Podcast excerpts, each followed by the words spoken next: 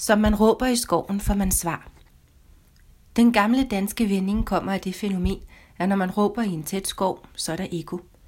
Ekoet i skoven svarer fuldstændig til ens egne ord, deraf billedet. Så hvad er det, vi råber op om, og hvilke svar forventer vi?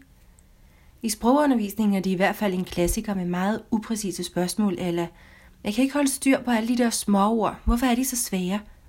Når jeg så spørger ind til, hvad man mener med småord, så viser det sig jo altid, at de kan rubriceres. Så jeg træner mine kursister i at forstå sprogets materiale, nemlig ordklasserne, så de kan stille helt præcise spørgsmål, såsom hvordan får jeg styr på stedordene, spørgeordene, tidsbiverne osv., for så er der noget at svare på. Hvordan kan man nogensinde forvente svar på noget, man ikke selv kan definere?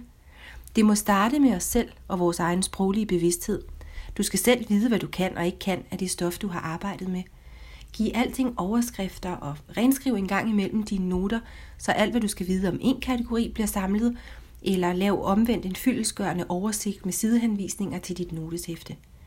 For hvad er det nemt at give op ellers med alle de der udefinerbare spørgsmål, og ende med at råbe hjælp i skoven og få et rungende hjælp tilbage. Det gælder faktisk med alle livets spørgsmål, og det er ikke det fedeste sted at placere sig – så tag medansvar for din egen indlæring og allier dig med en god hjælper for de gode svar.